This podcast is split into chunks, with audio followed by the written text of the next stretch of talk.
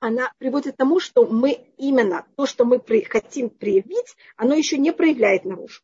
Оно только создает внутри нас правильный баланс, когда мы хотим что-то сделать, каждый из то, что мы хотим проявить. Значит, скажем, человек хочет проявить, если вы можете мне дать какой-то пример, Батшева, если вы хотите, а, значит, надо проявить какое-то качество, какое-то проявление. Скажем, кто-то должен хочет дать урок.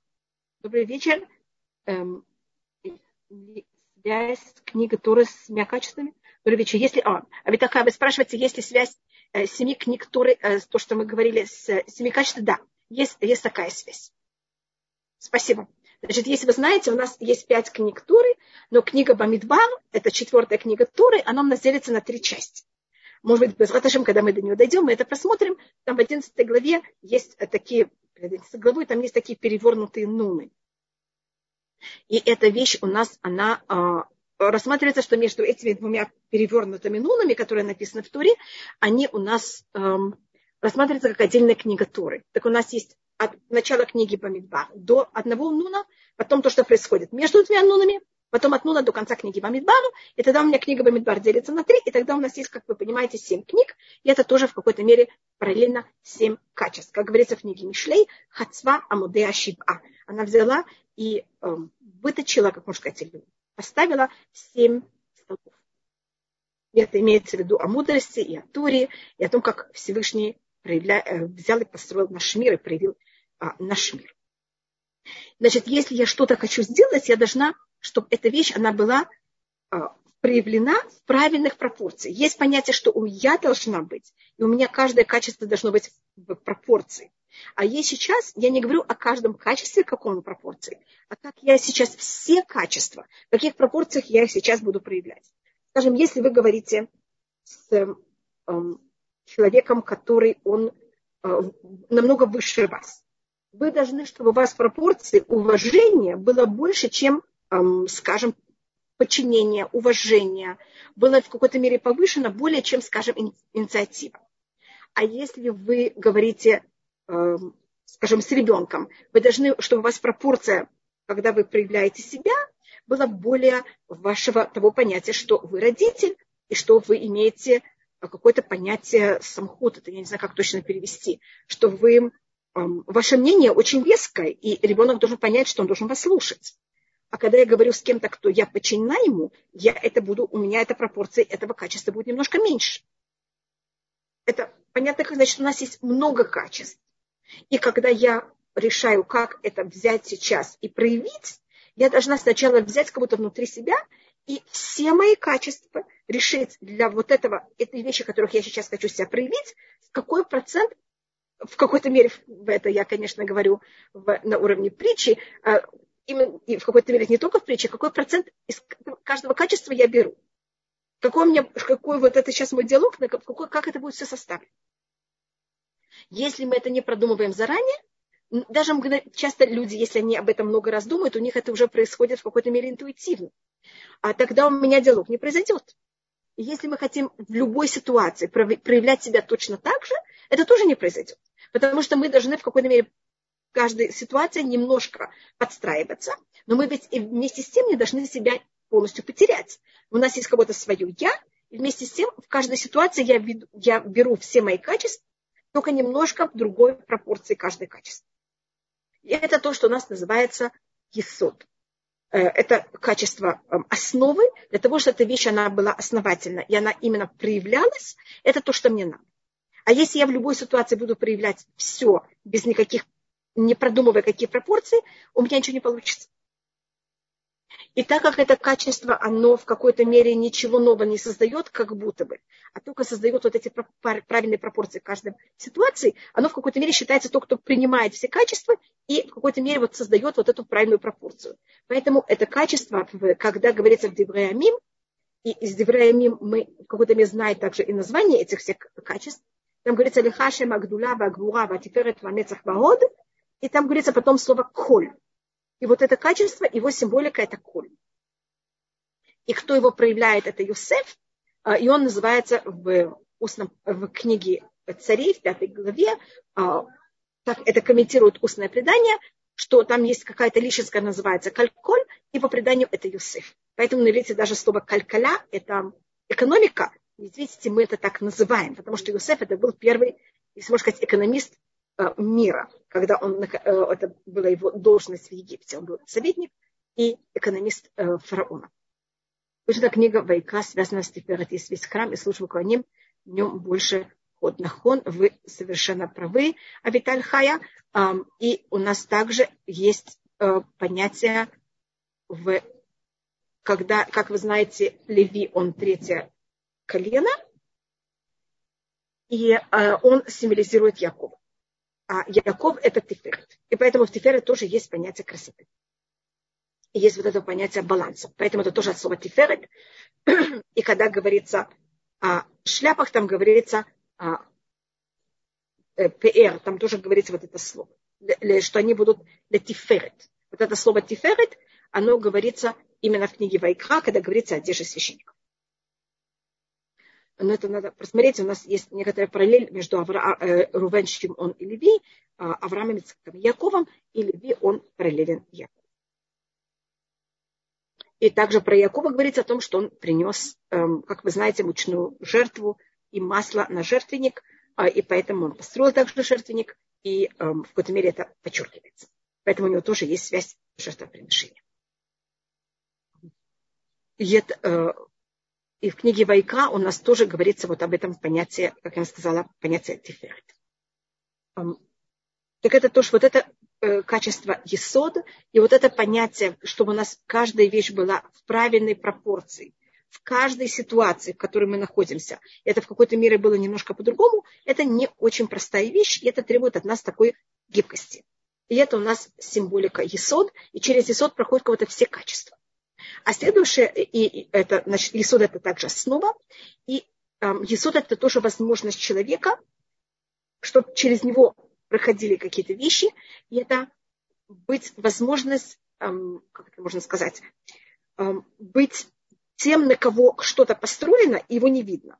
У нас также это качество символизирует, значит, то, что говорится Есод, Есод это основа э, или фундамент. Вы знаете, что когда я строю дом, сначала я строю фундамент, и фундамент это основа всего. Но когда дом построен, фундамент никто не видит.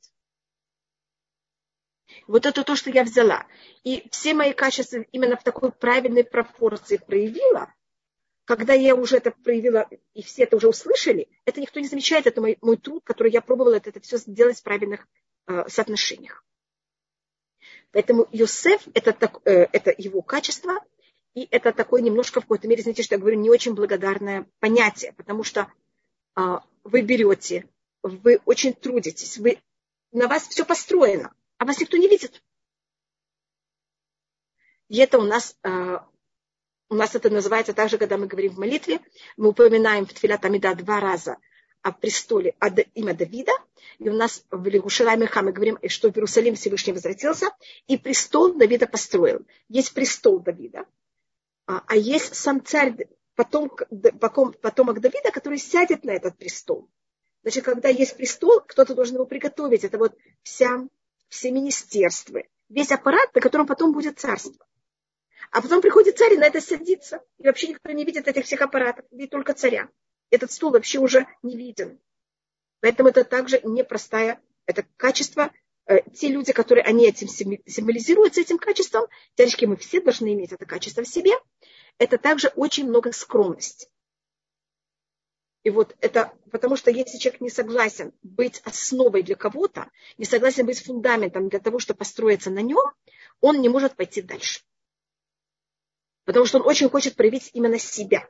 А когда мы очень резко хотим проявить себя, вокруг люди, не, это, это не значит, что мы не должны, мы обязательно должны проявить себя. Именно как мы но мы должны тоже относиться к тому, кто вокруг нас, и как и в какой пропорции к ним относиться, э, это, что было сказано. А если мы это не берем в счет, нас никто потом не хочет слушать. А, я тут вижу, что мне еще кто-то что-то написал. Одну минуту. А да, это я уже рассмотрела. Так это у нас... Э, и еще одна вещь из сод, это то, что тоже символизирует э, этот фундамент, что на нем все есть, и фундамент должен быть очень крепкий и очень точный фундаменте мы не можем пользоваться, эм, как можно сказать, эм, что мы делаем то, что э, спонтанность. В фундаменте нет спонтанности. Нет гиб, в какой-то мере гибкость, она должна быть совсем другая. Там должно быть очень все основ, основательно. Мы должны, фундамент должен быть подходить к тому, что будет потом. И он должен вместить в себе то, что будет, э, построение, которое будет потом. И это должно быть, это гиб, гибкость в плане того, что он должен понимать, что будет построено на нем. Но он должен быть очень основательным. И э, качество Юсефа, его животное, которое его символизирует, это бык. Бык это очень сильное животное. Э, оно может даже соревноваться с львом. Если оно бодается или пинает, оно может убить льва. Лев это дикое животное. А бык это животное, которое мы сделали его домашним. Мы можем одеть ермо на, на бык, и он может нам взять и пахать совершенно при, э, ровные и прямые прямую борозду. Значит, мы можем наше физическое, все физические наши проявления страсти, мы можем им полностью управлять. И это тоже наше качество. Это возможность управлять всеми нашими качествами абсолютно правильно, как надо, абсолютно в правильных пропорциях. Чтобы ничего не дать никакому, никакой спонтанности. Если бык будет спонтанный, это будет очень опасно. Мы делаем то, что надо, как надо и в точных пропорциях. И мы, конечно, понимаем, о ком идет речь и кому, это, к кому это относится. И в этом у нас есть да, какая-то гибкость именно в плане того, что как и к чему и о чем я имею в виду, э, с кем я разговариваю. И это точные пропорции того, что и как я хочу, и понять, что пропорции очень важны. И не только важно, что вы сказали, а очень важно, как вы это сказали. Если мы не берем в счет как, это у нас потом все происходит очень неправильно скажем, я хочу сказать какую-то вещь, это не только важно, что я говорю и как я говорю, а даже важно, когда я говорю. Если эту же вещь я скажу первую или последнюю, она будет иметь совершенно другой вес, чем если я это скажу в середине разговора. Это у нас э, в устном предании много раз это относится, что я дам, может быть, два примера. Книга Бамидбар и тоже книга Дворим, она начинается немножко и вы можете дам пример сначала с книги Бамидбар. Книга Бамидбар начинается о том, как э, о дате второй, первый день второго месяца. А в девятой это, а, э, это как раз наш месяц.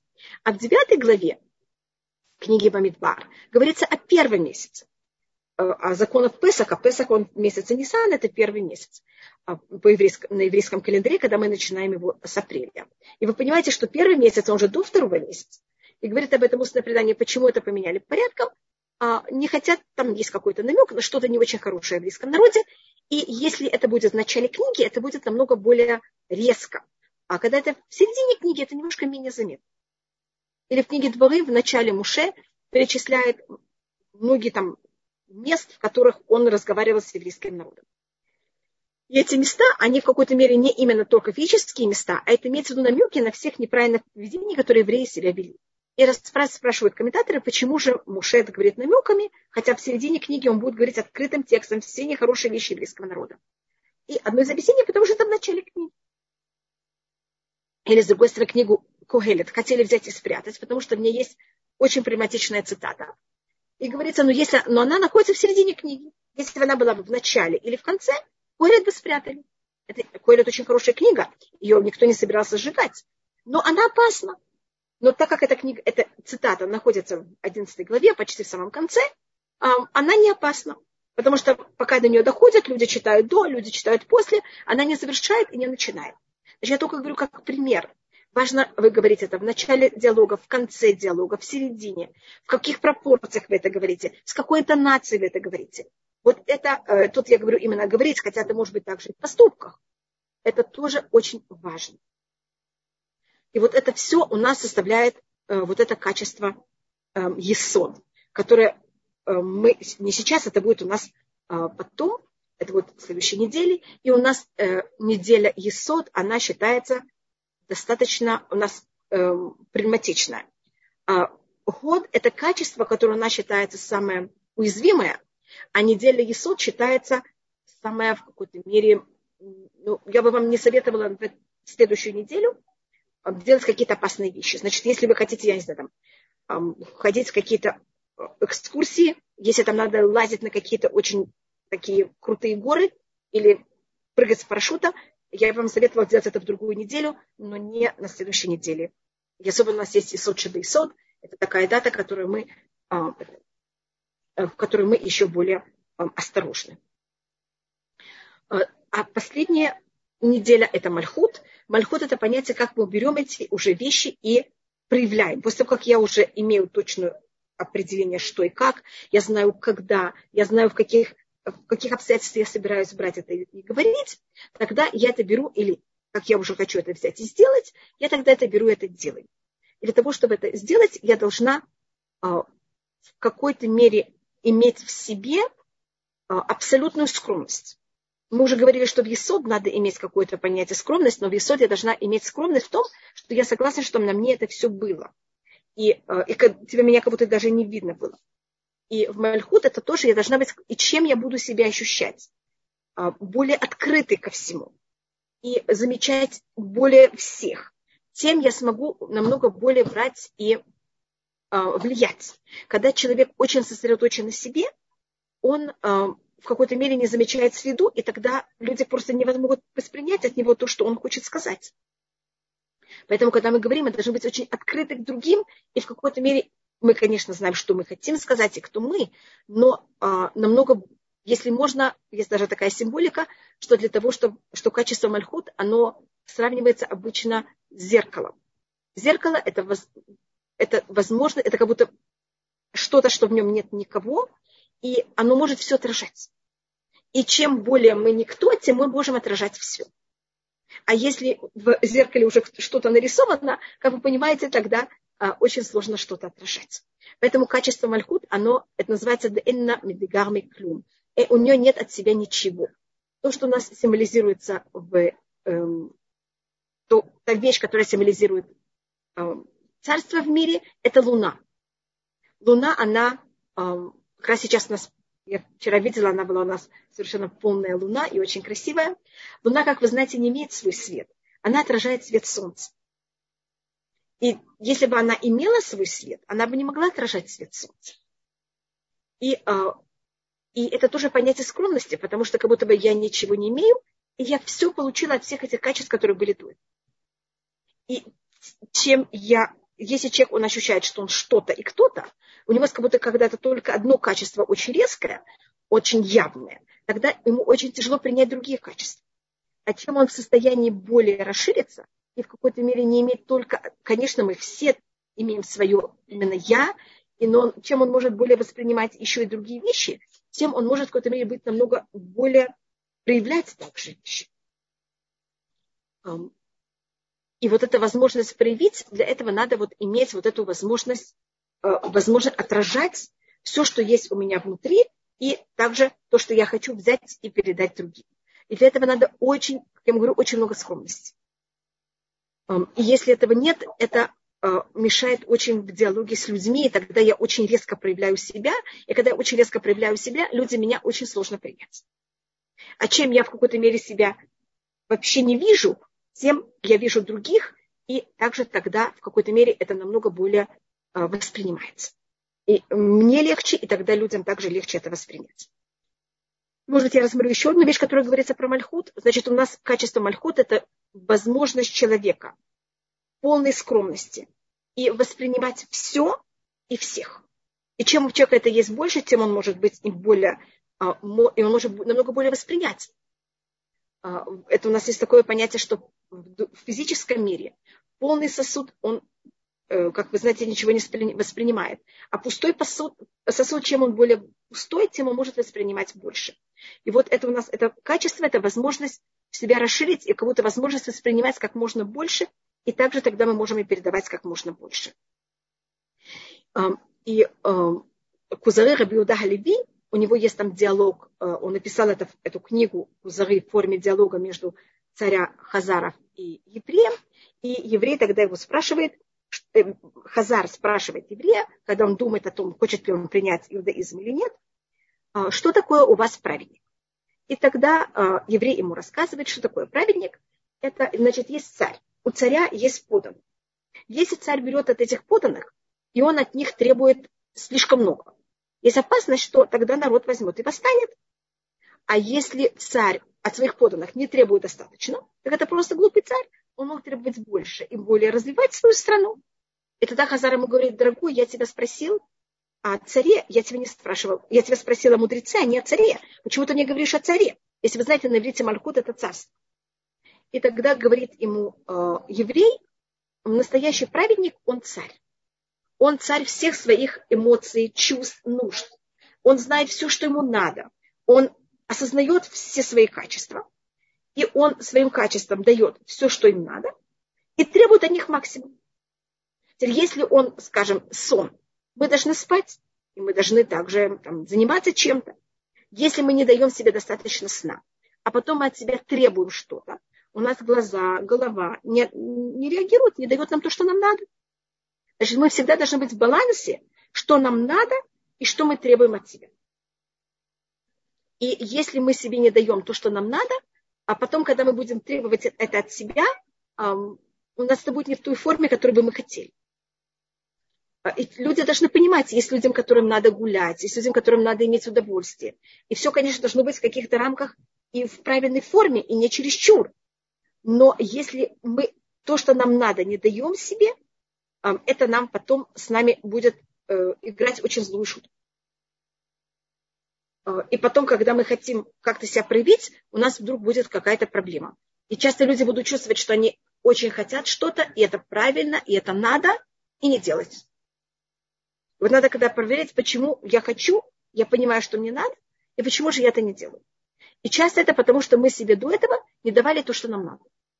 Это не только, есть случаи, есть и другие вещи, это может быть страхи, это может быть и другие проблемы, из-за чего человек этого не делает.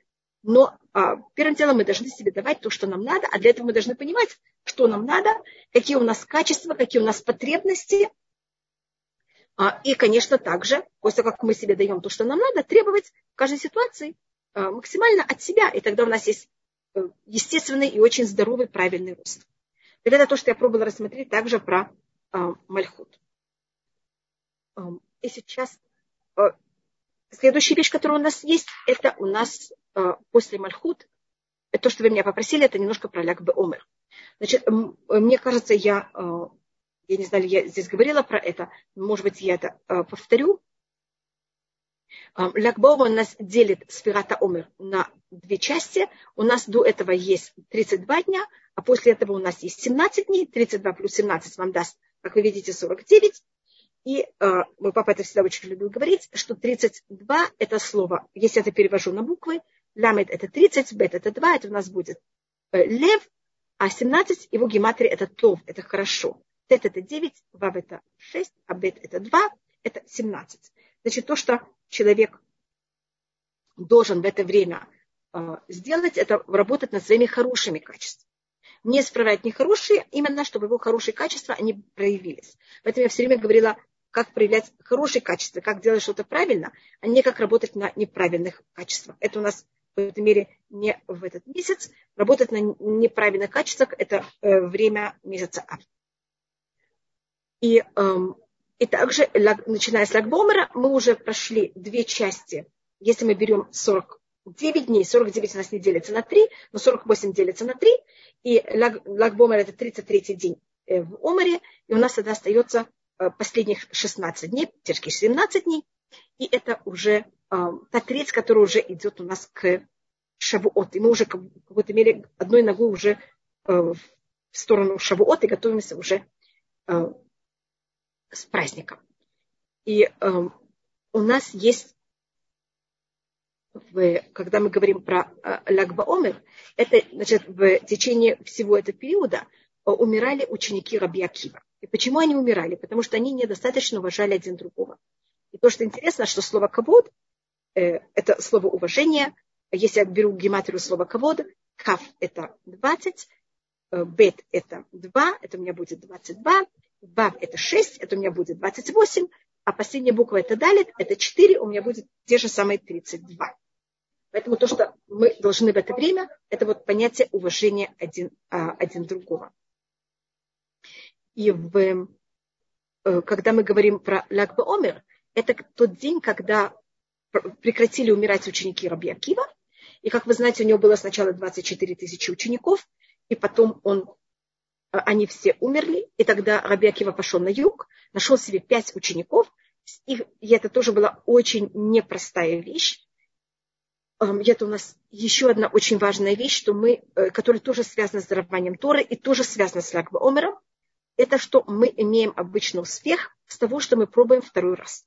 Первый раз, когда мы что-то делаем, конечно, очень хорошо, что был успех с первого раза, и что Всевышний помог нам всем с первого раза. Но часто, когда я делаю что-то первый раз, это у меня э, есть такая так, эйфория немножко, такая очень большая помощь Всевышнего. А второй раз это уже моя очень тяжелая физическая работа и психологическая работа. Это если это можно сравнить, это мы написали работу, потом, не знаю, взяла что-то пролилось, вам это все надо писать заново. Это, конечно, не очень просто. И то же самое, когда мы вышли из Египта, Всевышний нас взял, вознес с помощью 10 э, казней, которых мы видели в Египте, за счет перехода моря, которое было такое бесподобное. А, и мы, Всевышний нас взял, и мы взлетели а потом упали. И потом мы должны были все это достичь сами. То же самое дарование. И вот видите, все эти наши 49 дней, которых мы сейчас готовимся, это вот эта наша возможность вот это все восстановить нам самим. А когда было дарование Торы, как вы помните, у нас первые скрижали были даны, когда был гром и молния. И потом первые скрижали, как вы знаете, были сломаны, а потом Муше поднимается еще раз на гору, без грома, без молнии, без никого вокруг. И вторые скрижали остаются на вечность. Да, Нахона Витальхая, может быть, из пятого. Но понимает, что это так. И если это с пятого, так это тоже хорошо.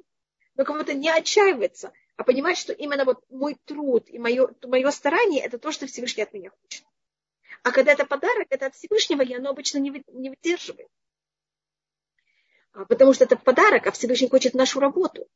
А потом, когда э, тоже, как вы знаете, в Шавуот у нас родился и умер царь Давид, так то же самое также царство Давида, а, если мы просмотрим даже колено Иуда, от которого рождается царь Давид, Иуда женится первый раз, и у него рождается эм, Эр и Унан, который, и потом также Шеля, и Эр и Унан умирают, и там, Тамар, значит, сначала выходит замуж за Эра, потом она выходит за, замуж за Унана, и у нее нет детей. И только потом от Иуда у нее рождается двойня от, от Переца, потом происходит царство Давида.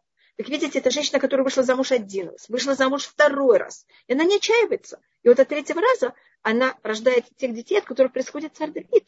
Это не так просто родить того, от кого произойдет в будущем царь Давид. И то же самое происходит у Рут. Она выходит замуж за Махлена, он умирает. Потом она приходит в Израиль. Конечно, проходит очень тяжелый путь. И по преданию Буаз, у него до этого было 60 детей, он их всех выдал, и они все умерли. Вы представляете, такого человека, он вообще даже не хочет слышать про брак. Он тоже слышит слово брак, ему становится плохо. И если бы он не женился на Рут, которая тоже до этого была уже в браке за Махлона, который умер, не родился бы Увет, от которого не произошел бы Давид. Это, конечно, очень непросто что-то взять и начать заново. Когда у нас кого-то уже мы пробовали сколько-то раз, это не всегда так хорошо заканчивалось. И то же самое Раби Акива. Значит, мы тут говорили о письменной туре. Это, видите, скрижали были даны нам второй раз, которые у нас остались на вечность. Мы то же самое говорили про царство Давида. И сейчас мы просмотрим про устное предание. Извините, Мария, вы спрашиваете что-то, и я должна прочитать, что вы меня спрашиваете. Какая связь между женой царя Давида Батшева и женой Иуда Батшуа? Великолепный вопрос. Это кто их объединяет? Это Эбарбенель. Есть комментатор Абарбенеля, Дон Ицхак Абарбенель, и он показывает связь между Батшуа и Батшева. Он это говорит только на, имени, на фоне имени. Значит, есть, э, если вы знаете, на иврите, извините, что я только отошла от темы, просто вы спросили, это как-то связано, поэтому я это рассматриваю. На иврите у нас есть буквы, которые они, мы их произносим из того же места, и они у нас считаются общие, и они могут меняться в слове, и слово меняет только оттенок. И буквы бет, бав, пей и мем, это называется утвет бумаг, они губные буквы, и они могут между собой меняться, и тогда у нас Батшева и Батшуа, это в какой-то мере рассматривается как очень похожая вещь. И если вы прочитаете книги Дибрей Гаямим, первой, третьей главе, шестой главе, вы там увидите, что Батшева называется Батшуа. Поэтому между ними есть очень большая связь, и это, конечно, совершенно не случайно. И у нас также э, Раби Акива. Он не э, занимался Торой до того, как ему исполнилось 40 лет. В 40 лет он пошел заниматься Торой. И, конечно, это было ему очень сложно и непросто.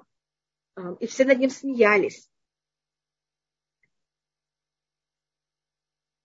Извините, в Перке вот говорится, что у Раби Акива, извините, если вы могли бы мне сказать, в каком месте вот, я бы была рада. Я не знаю, Бетальхая, скажите мне, пожалуйста, где, да? Значит, есть, меня есть там мнение, что я был еще один ученик, но в перке, вот, может быть, в комментарии к вот это говорит. А, но если вы могли бы мне найти это место, я буду очень рада. У меня, а, я могу принести а, Сарабраха. Чем это отличается от Тиферет? Тиферет это тоже... Да, Сарабраха, большое спасибо. Значит, Тиферет это когда я беру каждое качество, и каждое качество я хочу, чтобы оно у меня было в середине в золотой середине. А и тиферет это понятие тиферет. А понятие исод это когда я хочу что-то проявить всеми качествами. Не одним качеством, а многими качествами. Не обязательно всеми, но какими-то большой частью моих качеств. И тогда мне нужно, чтобы их всех я беру и составляю в каких-то соотношениях и в каких соотношениях и какой пропорции я хочу. В исот не обязательно, что это было именно золотая середина. Исот это может быть одно качество больше, другое меньше. Из-за того, что мне надо в этот момент э, проявлять. Пожалуйста, я Анимкова, что это... Да, большое спасибо, что мне сказали, что вы поняли. Хорошо, э, Абитальха, если можете поискать смешную, я буду очень-очень рада. Извините. Опасно считается только неделя исод или год. Считается больше исод. Спасибо. А, у нас говорится, что было пять учеников Раби Уханам Бензакай. А, это говорится во второй главе. А про семь, если вы найдете, я буду очень благодарна. В комментариях может быть, а в самой Мишне скажите мне где. Пожалуйста. Спасибо, Елена, также. И, эм, и Раби Акива потом он достигает того, что у него в течение 24 лет по занятии Турой у него есть 24 тысячи учеников. Вы представляете, какое-то, в какой-то мере, какое количество, и сколько он вложил для того, чтобы достичь такую, такую высоту. И они все у него умирают. Это да, Раби Акива, не, а, это же можно просто войти, я не знаю, во что, в неописуемую депрессию. И Раби Акива тогда идет на юг, находит себе пять учеников, и им передает снова устное предание. Конечно, очень большая часть устного предания потерялась. Вы понимаете, что если у нас были 24 тысячи преподавателей, и пять преподавателей. Понимаете, какая-то громадная разница. Что произошло с еврейским народом? Это устное предание, которое еще не было. Поэтому у нас какая-то часть устного предания не находит на нас. А, и это, это такая очень тяжелая потеря, поэтому мы об этом втравили 33 дня, когда мы о разрушении храме, которое для нас неописуемая ужасная потеря, мы втравили только 22 дня. Хотя, конечно, о разрушении храма, храма мы в трауре более резко. А тут, но с другой стороны, это более короткое время, это в полтора раза короче. А тут мы в полтора раза в трауре больше, потому что мы в какой-то... И, конечно, траур менее сильный, но он более длинный. И тогда Раби Акиба идет на юг, находит пять учеников, и один из них это Раби Шимон Барюкай. Он считается главный из тех, кто передает Туру Раби Акива, самую глубокую Туру Раби Акива.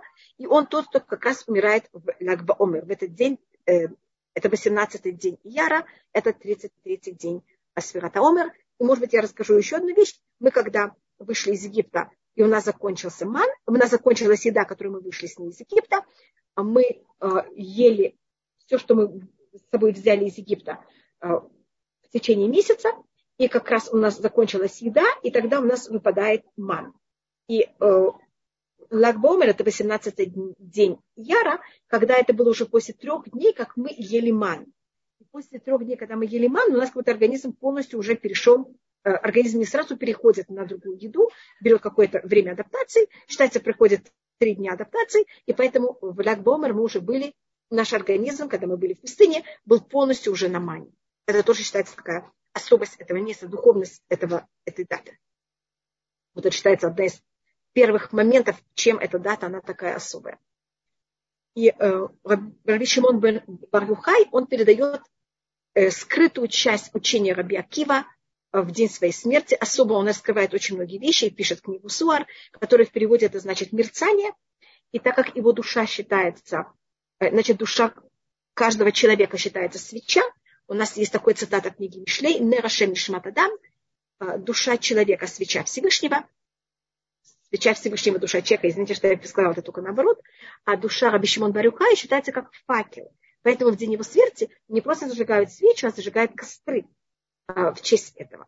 И также, как вы знаете, за счет Раби Шимон Барюкай, он был у нас такой праведник, что в его периоде никогда не видно было радуга. Значит, когда видна радуга, это понятие того, что Всевышний говорит, тяжкий должен быть потоп, но только потому, что я дал клятву Ноху, что не будет потоп, поэтому эм, радуга есть, но я потоп не делаю.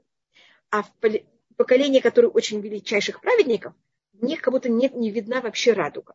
И во время Раби Шимон Барюха он был один из этих поколений, в которых не видна была радуга вообще.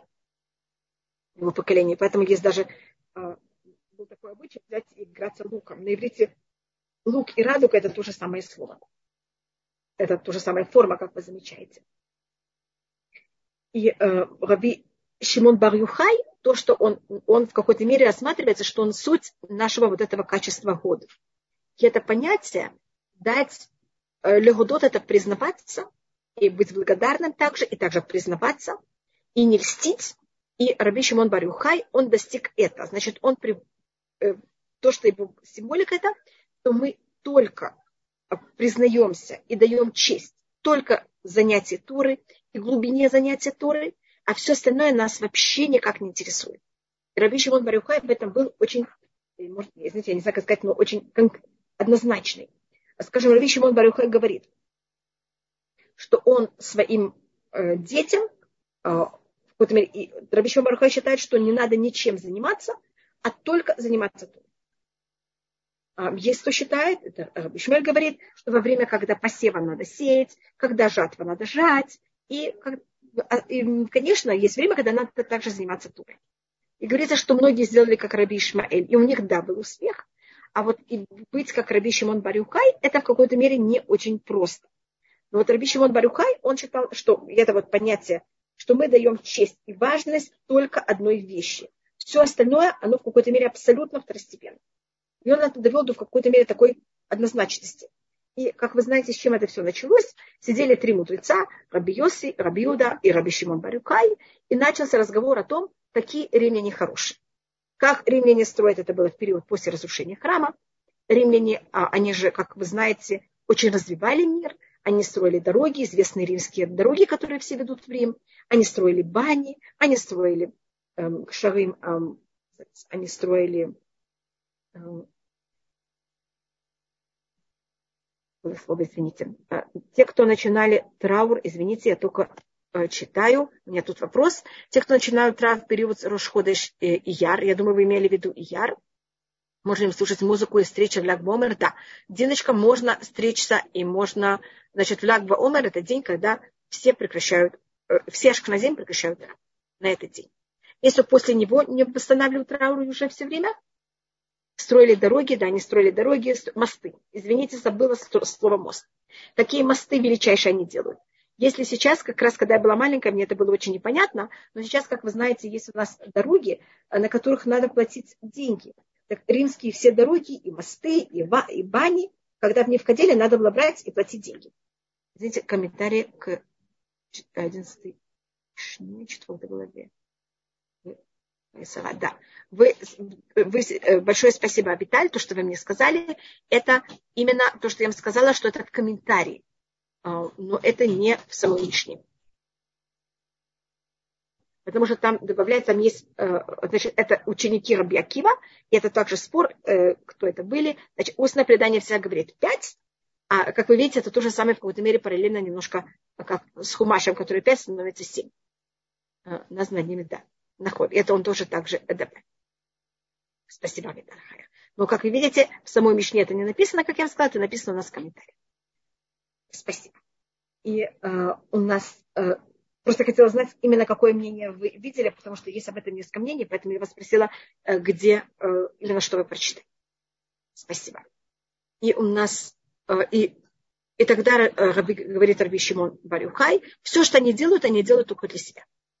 И в те времена не восхищаться тем, что делают римляне, это было очень непросто. Это тогда была самая развитая культура мира. И Раби Шимон Барюхай, у него вот это есть это понятие, что он вообще никак не восхищается всем, что римляне делают в этом мире. И как я сказала, как то же самое, как это было в плане воспитания детей, Раби Шимон Барюхай считает, что это только детей, чтобы они только занимались историей, больше ничем другим. Нет у него и то же самое в какой-то мере развитие всего физического мира. Раби Шимон Барюхай считает, что это вообще никак не надо. А что должна делать женщина в Лагбаумер, если какие-то скулот для женщин в этот день? Далее, э, спасибо, что вы спрашиваете. А, первый день у нас это считается день такой э, радости. Есть то тоже, женщины тоже могут зажечь костры. Таня, я не знаю, где вы живете. В Иерусалиме принято идти на могилу или Прока Шмуэль, или на могилу Шимона Цадик. Снова это совершенно не обязательно, это только такой обычай, а, обычай жителей Иерусалима вы живете в Иерусалиме, так вы можете, если хотите пойти или на могилу Шимона Цадик, это единственный день в году, когда туда можно достаточно спокойно пойти, там туда идут очень много людей, есть достаточно хорошая охрана, так в другие дни года я вам не могу советовать идти на могилу Шимона Цадик. Как вы знаете, Шимона Цадик, он был э, один из, он был священник в период второго храма, он встречался с Александром Македонским, и у нас в районе Шех-Джарах, арабская такая, такой район, там есть его а, могила по преданию. И жители Иерусалима принято, что они туда идут. Как видите, вот его звали Шимон, как Раби Шимон Барюхай, и это считается, что у них есть какая-то связь. А есть другой обычай, что идут на могилу пророка Шмуэль. А, и день смерти, могилы Шму, э, день смерти Шмуэля будет еще немножко позже. Он умер также в, месяц, в конце, в самом конце месяца Яр и принято идти на его могилу или в день его смерти, или также, если идут в Лагбаумер. Ну, это также э, просто, если вы спрашиваете. И это время, когда можно, э, можно всегда молиться, а в этот день еще более также, чтобы завтра наши дети были как можно более праведные и хорошие. И вот то, что тем, что э, Раби Шимон Барюха проявляет вот это понятие, что и помнить всегда, и видеть всегда во всем, что физический мир, он абсолютно второстепенный. И тогда, а, когда это в какой-то мере становится очень опасно, он, его хотят убить, он тогда берет и убегает. А, сначала он прятает, прятается в каком-то том месте, потом он убегает, и он находится в пещере 13 лет, когда они даже не пользуются одеждой. Потому что вы понимаете, что если я одеваю одежду, в течение 13 лет эта одежда просто превратится ни во что. Так они только во время молитвы одевали одежду, а так они себя закапывали в песок душей и так занимались Торой, потому что голыми нельзя заниматься Торой, а все время пользоваться одеждой, они понимали, что она потом превратится ни во что. И рядом с их, с их пещерой открылся источник, и был, и им же нужно чем-то питаться, там рос дерево хаувим, это эм, дерево, такая вещь у нас называется, рожковое дерево. И если вы видели рожковое дерево, это снова плод, это тоже было такое чудо, что Всевышний сделал. Это такой плод, в который он почти не имеет влагу. Это что-то вроде вот когда летят в, космос, берут с собой такие тюбики еды, в этой мере очень сжатой форме, так это что-то вроде этого в иудаизме символизирует это дерево хагув. У нас какой-то каждый э, плод имеет какую-то символику, и вот дерево хагув, оно символизирует вот эта еда, которую она просто только насыщает, без, как будто бы без влаги, без ничего добавочного вот это очень сухое. Его слово это хаув, это слово хоров, это значит сухость и также в какой-то мере даже разрушение. Значит, он пользуется какой-то э, физическим миром, вот самый минимум в самой сжатой форме, которая его насыщает, но не имеет ничего больше, кроме этого. И так Раби Шимон Барюхай какой-то мере существует. Значит, это понятие того, что он физический мир и все, что есть физическое вокруг, он полностью от этого отказывается у него есть только вот и вот цель, э, и это духовный мир, а все остальное, оно абсолютно второстепенное. И, мне, и вот эта символика этого дня Лагба Омер. Э, и мне кажется, это важно нам всем всегда помнить и знать, что важно, и что находится на первом месте, а, а какие вещи находятся на втором, третьем и пятом месте.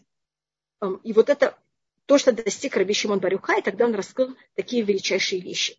И, как вы знаете, потом говорится, что Э, во время римлян, когда император умирал, все его законы они аннулировались, и тогда в какой-то мере приходит пророк Илья и говорит им, что император умер, и они сейчас могут выйти из пещеры.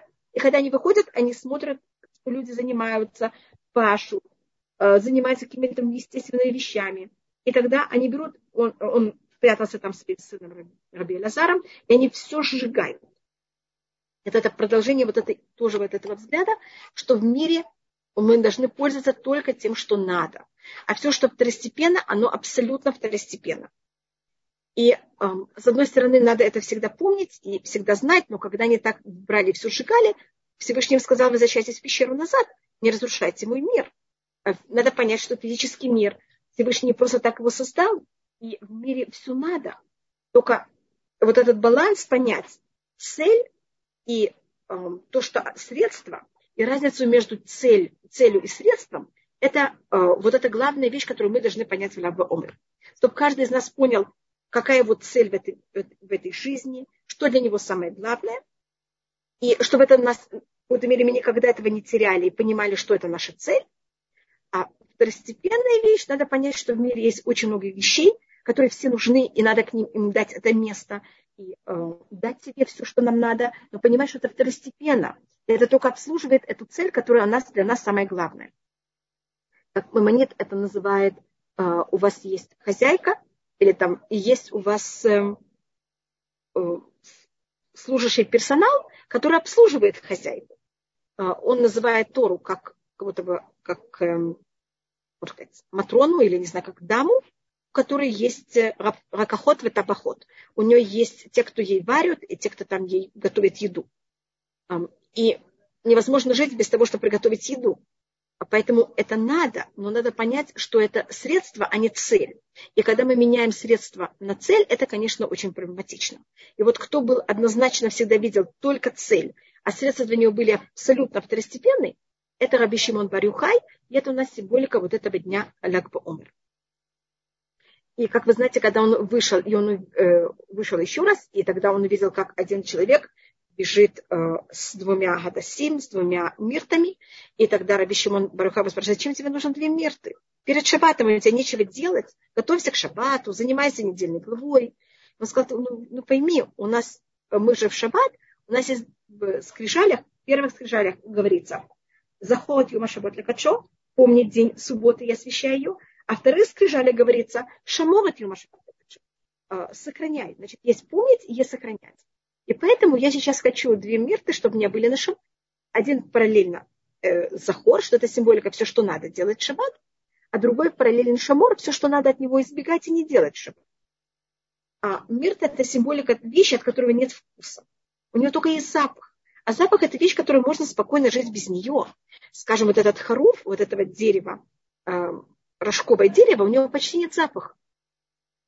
И оно только дает какое-то питание. И, и это как будто была символика Раби Барюхая, что надо в жизни только то, что вот, надо минимальный минимум для того, чтобы проживать, и все. Запах это уже какое-то излишество. И тогда Раби Шимон Барюхай говорит, да, в мире излишества надо, вот видите, мы с этим излишеством пользуемся для того, чтобы возвысить шаббат. И тогда он прекращает уничтожать, в какой-то мере сжигать мир. И вот это, значит, мы должны понять, что в мире нужны излишества, но они должны, конечно, обслуживать цель, а ни в коем случае не стать самостоятельной целью. И это то, что кто хотел убить Раби Шимон Барюкая, это было, э, были римляне, что в какой-то мере они наследство греческой культуры, западной культуры в какой-то мере, что западная культура, ее цель – это развитие физического мира. И если мы пользуемся тем, что это западная культура развивает, и без нее невозможно, если мы понимаем ее место и понимаем, что то, что она развивает, это для того, чтобы пользоваться этим. Скажем, даже вот видите, мы сейчас говорим с вами по зуму. Это западная культура. Без западной культуры не было бы зума. И если мы этим пользуемся правильно, для правильной цели, это великолепно. А когда эта вещь, она становится, скажем, виртуальная жизнь, становится вещь, которая она нас засасывает, и мы тратим нашу жизнь на эту виртуальную жизнь, на виртуальный мир, это в какой-то мере отвратительно. И как символически говорится, что когда придет Машьях, и Всевышний скажет, что сейчас он берет и дает награду всем праведникам, возьмет Исав, что он символика, духовная символика Рима, и он возьмет и отдели, укутается в талит, сядет между праведниками скажет, Всевышний, дай мне тоже награду.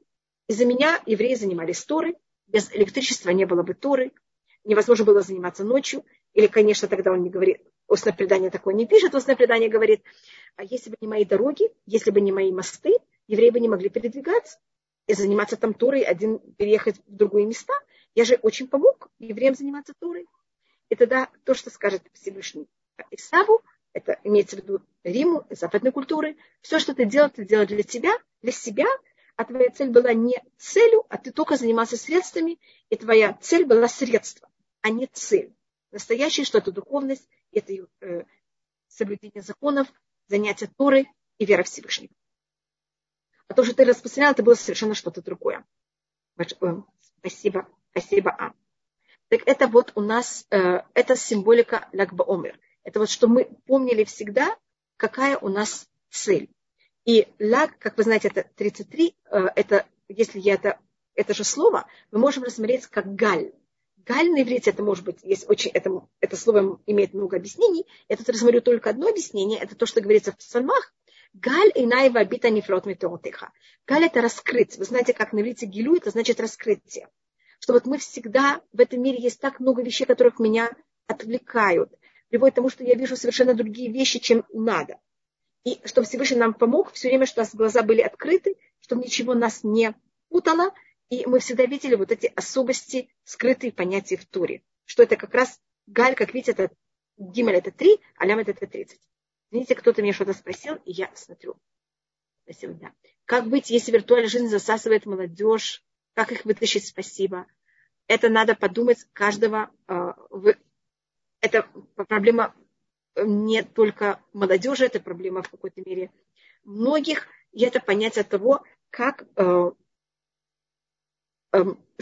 надо в каждом случае понять, что людям мешает, почему, потому что понимаете, что в виртуальной жизни намного легче, чем в настоящей жизни. В настоящей жизни надо делать все по-настоящему. В виртуальной это все намного легче. И понять, почему люди убегают из настоящей жизни в виртуальность. Это непростая вещь. Ответила извините. Надо с каждым, э, Таля, то, что вы спрашиваете, надо понять, какая проблема и почему люди э, туда убегают. Да, это это так, такое бегство. И это также, так как это намного легче, так эм, это в какой-то мере дает человеку ощущение, что они очень много застигли и очень много сделали, когда как будто, а по-настоящему это не совсем так. Там четко, э, да, все-таки про виртуальном мире, вы нажали на кнопку, вы сразу говорите с тысячу людьми, в настоящей жизни это намного тяжелее. Большое спасибо, Хайрахи. Большое вам спасибо. Сейчас я видела, что кто-то поднял руку. Рут, у нас подняли руку. Рука. Э, пожалуйста, у нас есть минута. Даже две минуты, пожалуйста. Э, вы меня слышите? Да-да-да, я вас слышу, Рут. Да. А вы э, известно, сколько прожил, сколько лет прожил Раби Шимон бен Ихай? Есть меня, что он прожил много лет. Э, Раби Акива мы знаем сто процентов, что он за 120. Раби Шимон Барюха есть вопрос. А вот сколько лет он после того, как вышел из пещеры, прожил, это как-то известно? Я, я не видела точно, я боюсь сказать. Но он еще э, воспитал учеников, то есть он жил да, конечно. активной жизнью после этого. Да, он еще воспитал очень многих учеников. И он именно начал воспитывать учеников после того, как он вышел из пещеры. Mm. И, может, я скажу последнее, что говорится, Раби Шимон Баруха это говорит, что если он возьмет все свои заслуги и возьмет заслуги также своего сына, и возьмет заслуги также был один известный царь, вернее, не очень известный царь, но очень считается самый праведный, один из самых праведных царей Иудеи, его звали Ютам, он может спасти весь мир от наказания. Спасибо. Спасибо Пожалуйста. Большое. Я не знаю. Я проверю Блинедер, я постараюсь спросить. Mm. Да. Большое, хай, большое спасибо. У нас сегодня кто организует урок, это Батшева. Но обычно это делает Тиферет Нахон. Пожалуйста, так было очень приятно. Э, большое спасибо всем. И что Всевышний нам помог, Бемет в Омер, э, и, и не только в Омер, что мы вот были с этим от, от, от, ощущением и взглядом на мир, что всегда мы понимали, что самое главное э, и что второстепенно. Амин. чтобы у нас ничего нет, я вижу, у нас осталась одна минута, но еще есть две поднятые руки. Да, я вижу даже три поднятые руки, пожалуйста. Одна рука это еще с прошлого раза. Пожалуйста. И Эстер, я включаю микрофон, спасибо. только мы постараемся очень-очень быстро, потому что следующий лектор уже с нами. Ой, ой, извините.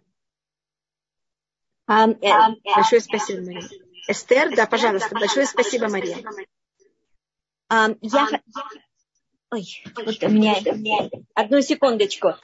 Um, я хотела задать такой вопрос. Вы сказали, что следующая неделя uh, не очень хорошая, опасная, а мы планировали подать, начинать подавать э, документы на Алия. А, пожалуйста, а... Это, не, это именно делать опасные какие-то вещи. И это начинается, у нас неделя начинается где-то в, в конце недели. Значит, это у нас, э, это будет, эм, это, я думаю, что это не, эм, подавать документы, это не к этому относится. Это относится именно не делать какие-то опасные вещи, как лазить, прыгать. Эстер Шашем Язор, чтобы у вас все было благополучно. Спасибо большое, Рабанит Хая. Э, э, Хава, мы очень благодарим вас за замечательный урок. Спасибо. Всем, кто были с нами, спасибо за ваши замечательные вопросы и ответы. Не, пожалуйста. Мы да только одну минуту, извините. И это говорит, скажите, пожалуйста, если радуга видна, нужно ли стараться на нее не смотреть, или это не имеет значения? И особенно мы стараемся это не рассказывать другим, и у нас есть особое благословение, когда мы видим радугу. Что Всевышний сохраняет союз, нам выкаям, и он исполняет то, что нам обещал.